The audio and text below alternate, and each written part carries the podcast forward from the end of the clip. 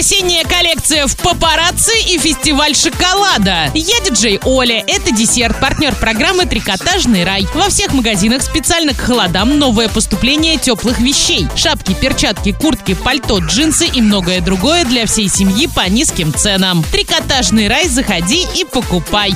Вкусная одежда. Я знаю, что я хочу, поэтому не сбиваю каблуки, бегая по магазинам в октябре. А большую часть шопинга примеряю новинки моих любимых брендов в папарацци. Мой мужчина знает, где меня искать. Тут и для любимого огромная коллекция мужской одежды. Папарацци – стильная мужская и женская одежда. Город Орск, проспект Ленина, 63, второй этаж.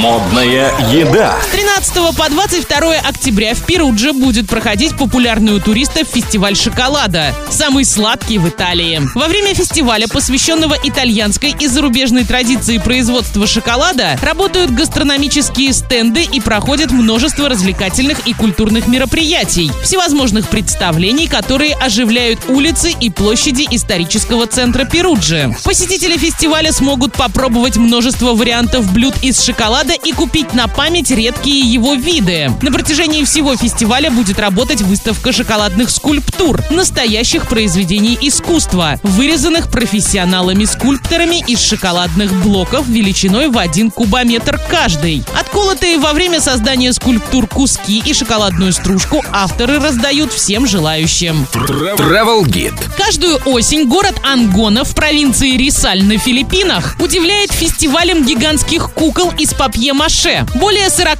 огромных 12-метровых кукол украшают улицы города в дни праздника, который посвящен святому Клименту, покровителю моряков. Куклы с его изображением становятся неотъемлемой частью фестиваля. Жители города в дни праздника одеваются в пестрые красочные костюмы и затейливые башмаки, а улицы превращаются в мир студии Уолт Диснея. Повсюду висят огромные куклы различных мультперсонажей и героев сказок. Открываются специальные палатки, где можно приобрести куклу папье-маше или пройти мастер-класс по ее изготовлению. Гости провинции могут посетить павильоны с традиционной уличной едой, увидеть различные уличные выступления. Местные жители наряжаются в традиционные костюмы и танцуют на улицах под звуки национальных инструментов. Фестиваль гигантских кукол пройдет в 2017 году 22 и 23 ноября, без возрастных ограничений. На этом все. Напоминаю тебе партнер программы «Трикотажный рай».